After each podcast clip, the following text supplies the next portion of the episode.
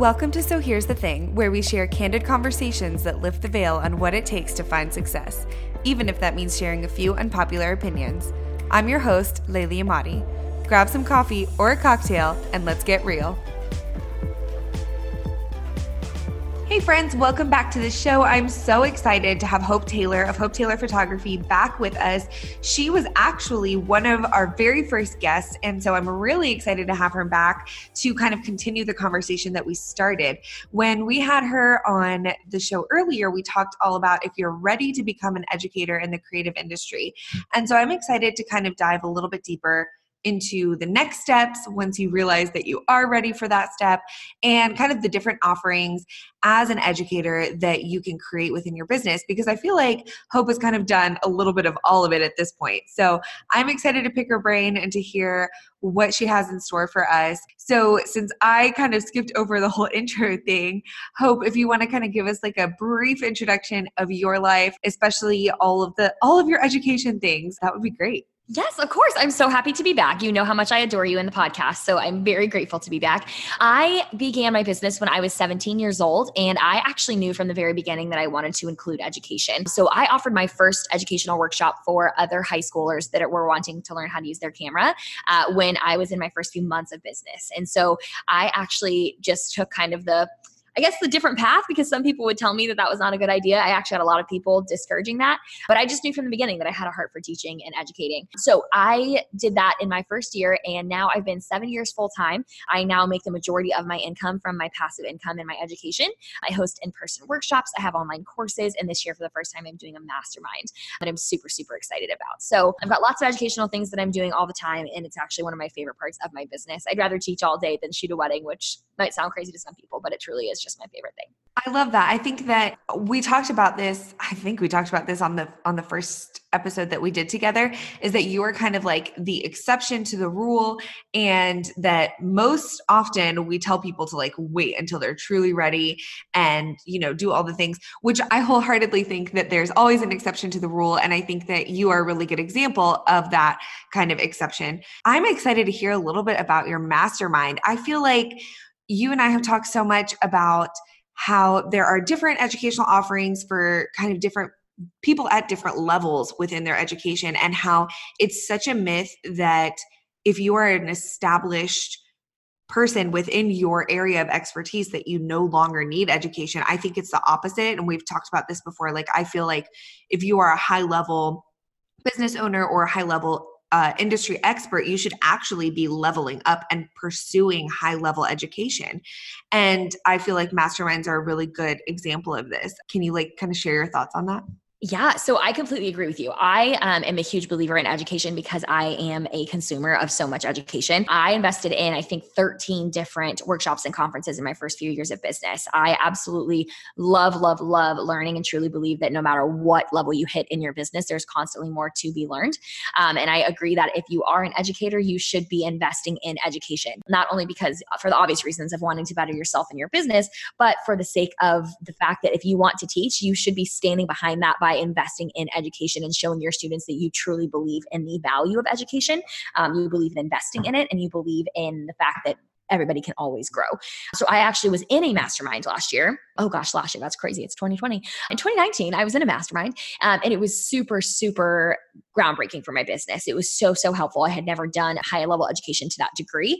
Uh, that was my biggest educational investment to date. And I am so glad that I did it. And so one of the biggest projects that I was trying to figure out within that mastermind was what I was going to launch for this year. I have done three online courses and I do in person workshops and events, but I knew I wanted to offer some type of higher level education. I just couldn't figure out what that looked like. And, you know, we all have that imposter syndrome of believing that we aren't capable or ready to launch something along those lines. And I was definitely um, very fearful. And I came, I went to my mastermind coach and asked his thoughts. And he actually is who encouraged me to go ahead and launch one and put one together. So I am super, super excited to be offering one in 2020. But I completely, completely agree with you that higher level educators should be investing in higher level education. Yeah, absolutely. Uh, it's really interesting to kind of hear your thoughts as somebody who was part of a mastermind as like the quote unquote student or the client and then is now teaching one or leading one. For those people out there who are unfamiliar with masterminds as a whole, I think it's really uh, it's one of those interesting things where the concept of a mastermind has been around within other industries forever. I mean, when I was a teacher, we had education masterminds before that when i was corporate we had like within our industry we had mastermind and small group settings for education and for just kind of like furthering your professional development. So for those of the creatives out there who are unfamiliar with the way that like a mastermind works obviously there's several different ways that you could run it but i'm interested hope to hear like what does your mastermind look like yeah. So, um, the overall concept of a mastermind for anybody who's listening that may not even know what that looks like is typically a group of business owners who are all in the same season of business. Um, whether that mean that they're all newer to business or they're all 10 plus years into business, they're typically on a level playing field from an income standpoint. And typically, there is a leader that is hosting or leading the mastermind. Um, and it's typically a very long term commitment. Mine is six months long. Um, mine that I participated in was actually a whole year long. And it includes accountability calls, content calls. Mine includes an in person event. And so it's just a lot of accountability, a lot of networking, and a lot of value to have unlimited access to someone who's leading a mastermind because typically it's somebody who is much higher level than you, like we talked about, um, and somebody who's achieving things that you want to ideally achieve. So to have unlimited access to them and their team and their knowledge is invaluable to a business owner who is wanting to pursue higher level things in their business. Um, so my mastermind is actually unique for a few reasons. It is only six months long. I did that intentionally because I plan to offer it in six month increments and allow people to join and leave as they please at the end of each six month period. And it includes a content call the first week of every month. So it's pre planned content structured around a topic that everybody in the mastermind is wanting to learn more about. So that might look like email marketing, it might look like sales pages, launch strategy, something along those lines.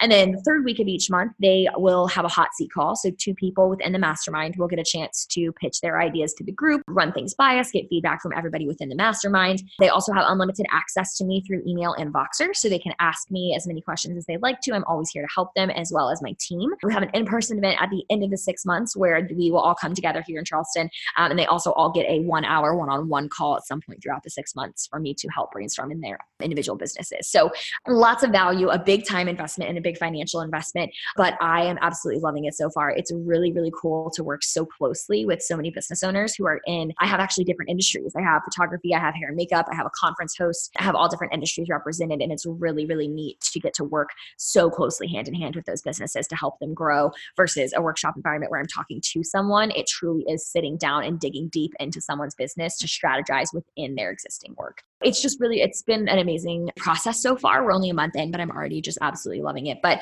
uh, that's a little bit about how the structure looks like for me. But there, again, like you said, there's so many different ways to host and run a mastermind successfully that there's really no right or wrong way. Yeah, that is super helpful. Do you feel like there's a good amount of peer to peer learning within your group as well?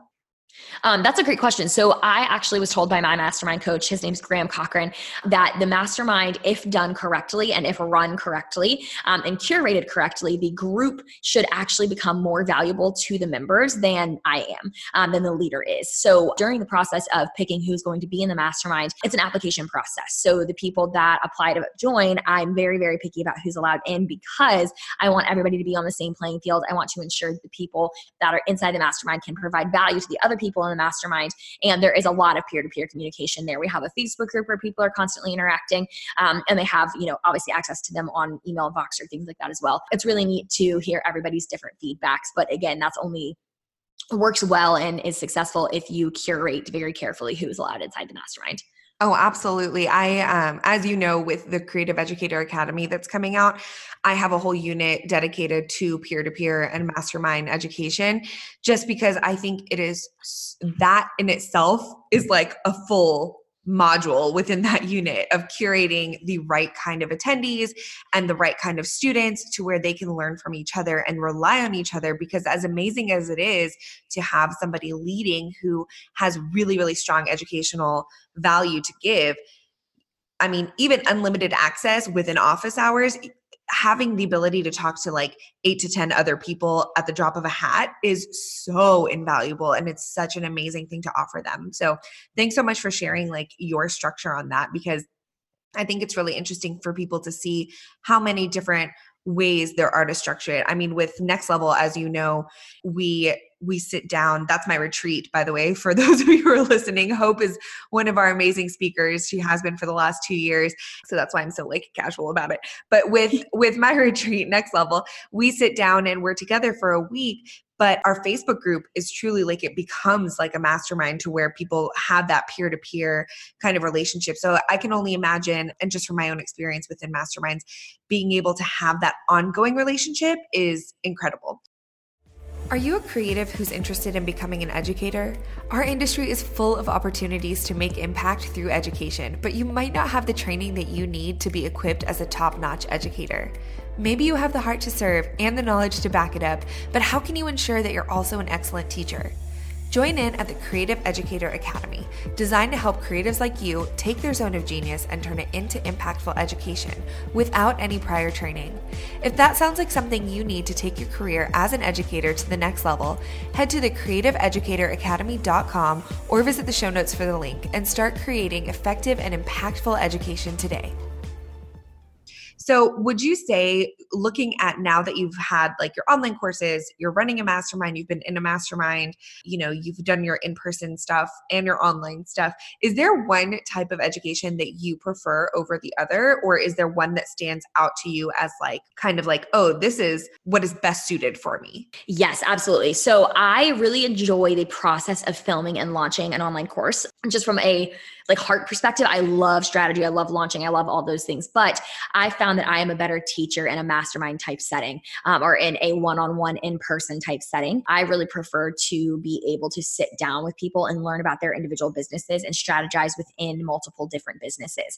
Um, my personality is that I just get bored very easily. So when I am creating an online course, it's exciting for a little bit for me. And then obviously, I love all of my online courses. I'm very proud of all of them, but I really enjoy the process of sitting down with someone, learning learning about who they are, what they're struggling with, and being able to strategize and truly help them see those light bulb moments. Because I feel like I work best in an environment where I can actually sit down and have conversations and dig really deep with someone instead of being surface level with multiple people. I like to dig really deep with um, just a handful of people. So I feel like the mastermind setting is ideal for me as a teacher.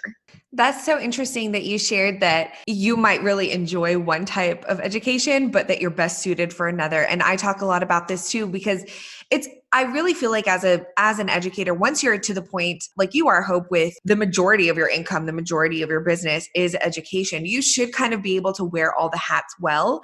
But I think knowing your strengths and being really self-aware within what you have to offer is so, so, so important. What are some steps that you would advise somebody to take in order to like kind of figure out? I feel like you were so clear. You have so much clarity on like, I love this, but I'm really best at this. Like, what are some steps that you would advise somebody to take in order to find that for themselves? Oh, that's a great question. So, I think that on a surface level, it has to be something that you genuinely enjoy, not something that you feel like is going to be an additional easy source of income. Um, and that was very blunt and very honest. But I think that education is sometimes viewed as just an easy alternative to um, make extra money or it's like the natural transition that everybody does in the industry. And so um, some people are getting into education because they feel like they have to not necessarily because they genuinely enjoy the process of educating.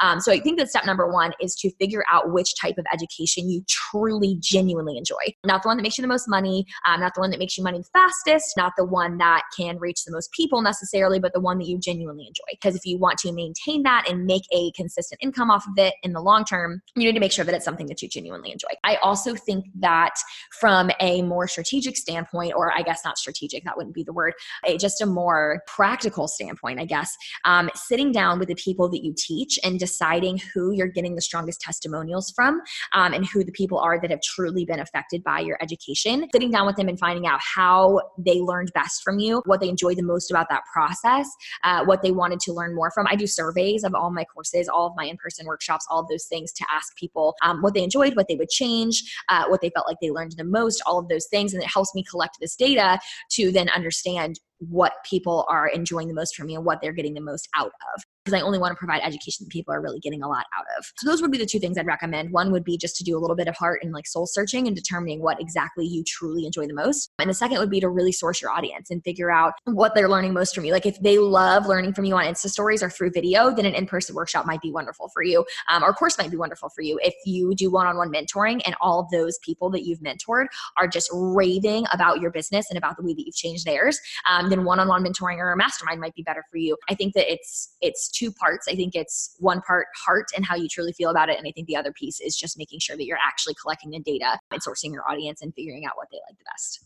I 100% agree with that. I think that that is one of those things that people skip really often, especially as they start out in the education realm. They kind of like will meet up and do mentoring sessions and never follow up and never figure out how it went or have an actual gauge of how things have helped their students or their uh, clients in terms of actual return on the time that they've spent together. So uh, I really appreciate you sharing that as well. Okay, so if we can kind of circle back, I loved that you brought up, like I said before, the whole concept of curating your mastermind group in order to make sure that they are actually feeding each other really great information and kind of being able to utilize one another as resources. So, what are some of like your favorite questions to ask applicants for your mastermind? And do you have like an actual application process or do you just jump on calls with them? Like, tell me all the things about how you prep your group for success. Yeah, love this question. So I um, do have an actual application process. I use SurveyMonkey to collect all of my surveys and applications. And I, this year, when I launched the mastermind, instead of actually sharing with my whole audience on Instagram or to my mailing list, I only talked about it on Instagram stories. Um, and I had people drop their email if they were interested in more information. And I would stalk their social media. I would look at their website and determine if I felt like they were a good fit before I would even send them access to the information in the application. Because I, tr- I truly didn't want to turn people down and make them feel like they weren't the best fit. So if somebody applied and then I turned them down, I didn't love the way that that might make them feel. So instead, I tried to source on the front end, curate a little bit on the front end by taking the time to look through everybody who submitted their email interested. Um, and I would only send the application to those people. And on the application, some of my favorite questions are Is your business profitable right now? Um, I have them select which income bracket they're in. I did list out some income brackets and have them select which income bracket. I ask them what their biggest strengths and weaknesses are. Um, I ask them what they're planning to focus on in 2020. I ask if they already have an existing mailing list or if that's a new concept for them.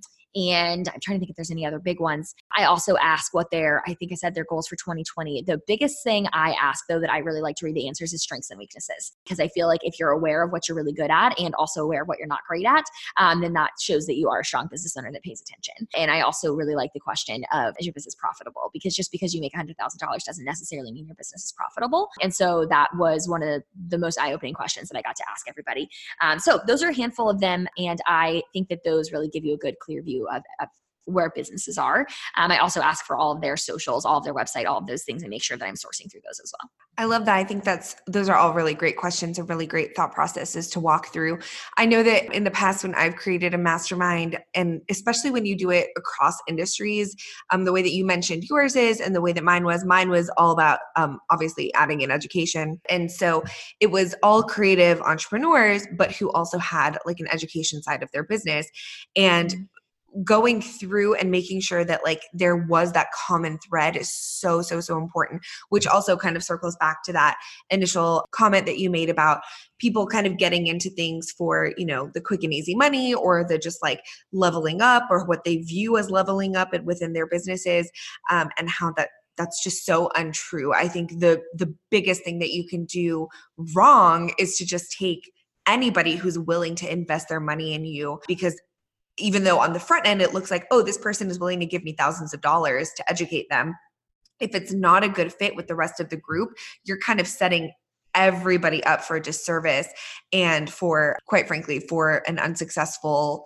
experience and so i think that that's that's something that's really important. So in any kind of group setting obviously we have people who kind of will be a little bit more soft spoken or a little more shy and then you have people who are a little bit more aggressive and i talk a lot about this in the academy of how to just kind of like navigate these but have you found um, have you found that to be true? I feel like that's true in every single group setting no matter how well you try to make sure that everything is balanced it's just is it's just personality types do you have any tips for how to kind of like navigate that Oh, yeah, that's a great question. So, I definitely agree that there are going to always be mixed personality types, and you're going to have to know how to work with and structure the relationship with all of the different people depending on their personality. Um, I think that the biggest tip from me would be to focus on I did an intro call. I should start there. I did an intro call as a bonus with my entire team that wasn't actually included in the mastermind. It wasn't something they paid for. It was just something we did for fun. And I had everybody go around and answer just a couple of little questions about themselves. And it helped me to have a better understanding of personalities, helped me to have a better understanding of their businesses and what their goals were and just how they interact with the group.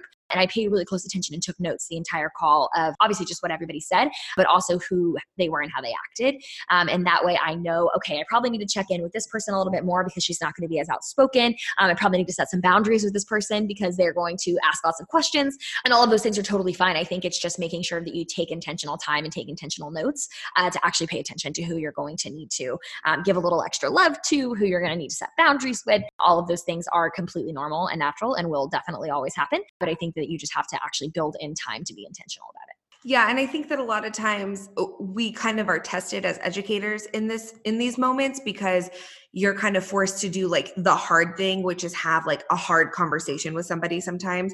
And so I that's that's kind of part of the reason that I bring it up is to say that like as sunshiny and rainbowy as as things like masterminds can seem where you're like we're one big happy family, sometimes you do have to have like that hard conversation with setting boundaries. And so I just wanted to make sure that we like clue our listeners in that like this could happen and it's okay and it's okay for it to be uncomfortable but that's kind of your responsibility as the educator right Right, 100%. Yep, mediating and making sure that you are loving on personalities accordingly um, is definitely your real role as a uh, mastermind leader. So, totally agree with you on that.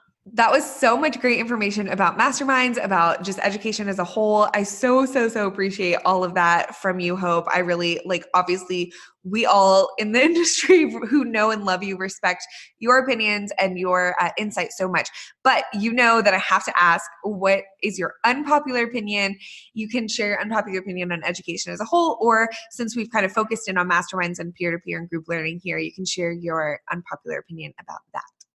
Ooh, I always love doing this. So, I think my unpopular opinion about masterminds specifically would be that um, if you are hosting a mastermind, the expectation uh, should be there, and you should be willing to connect with everyone on the in the mastermind on a personal level as well as on a business level. I think that I've seen some people host masterminds and heard from people who have been in masterminds where uh, it was very surface level from an emotional standpoint. Um, they got some value and they got some content and all of those things, but there was very little interaction that felt like a friendship or an actual relationship with the people within the mastermind. And if people are paying you multiple thousand dollars to participate in something, it's because they truly love and adore you and respect you as a business owner. And to not reciprocate that by being really friendly and emotionally invested in their businesses is not really fair to the people that are participating. I'm a huge believer that if you are going to host a mastermind, you need to be prepared to be emotionally and like just emotionally invested and friends with everybody in your mastermind um, and just make sure that you are actually showing up as someone who feels like a friend to them because if they're paying you thousands of dollars then they probably really really adore you and want that type of friendship and relationship with you. It doesn't mean that you need to act like just their buddy. Obviously you need to be leading them but you need to make sure that they feel the love from you and they feel that friendship and that connection with you outside of just getting the occasional like content email from you that's my biggest, probably unpopular opinion formed on things that I've heard from other people who participated in some masterminds in the past. Yeah, definitely. I think that having a mutual investment is super, super important, especially as a teacher, as an educator. I think that is just one, that's one area that I think as a whole, not just in masterminds, that you could, you could really apply it to anything. And that it's, there is there's no such thing as being like some kind of status symbol because you're a quote unquote educator. Education comes with the responsibility of investing in your students. And so, really, if anything, you're more of a servant than you were beforehand. And like, I just think that might be a mind shift from my days as a teacher. But coming into this industry and seeing how people treat themselves as educators sometimes can be really disheartening. So I'm happy that you shared that unpopular opinion because, in case you couldn't tell, I totally agree. I love it. Yes, totally agree with you. Well, thank you so much for coming back on the show. You know, I love having you on here. You know, I love our chats. So I'm really, really thankful for all your time. I know you're super busy. Oh my goodness, I will always be here to be interviewed for your podcast. I absolutely love you and I love everything that you do. And I am really grateful to be on. Thank you for having me. Thank you so much, Hope. For show notes and resources mentioned on today's episode, head to So Here's the Thing podcast.com. And if you're enjoying the podcast, I'd love to read your review in iTunes. Thanks so much for listening, and I'll catch you in the next episode.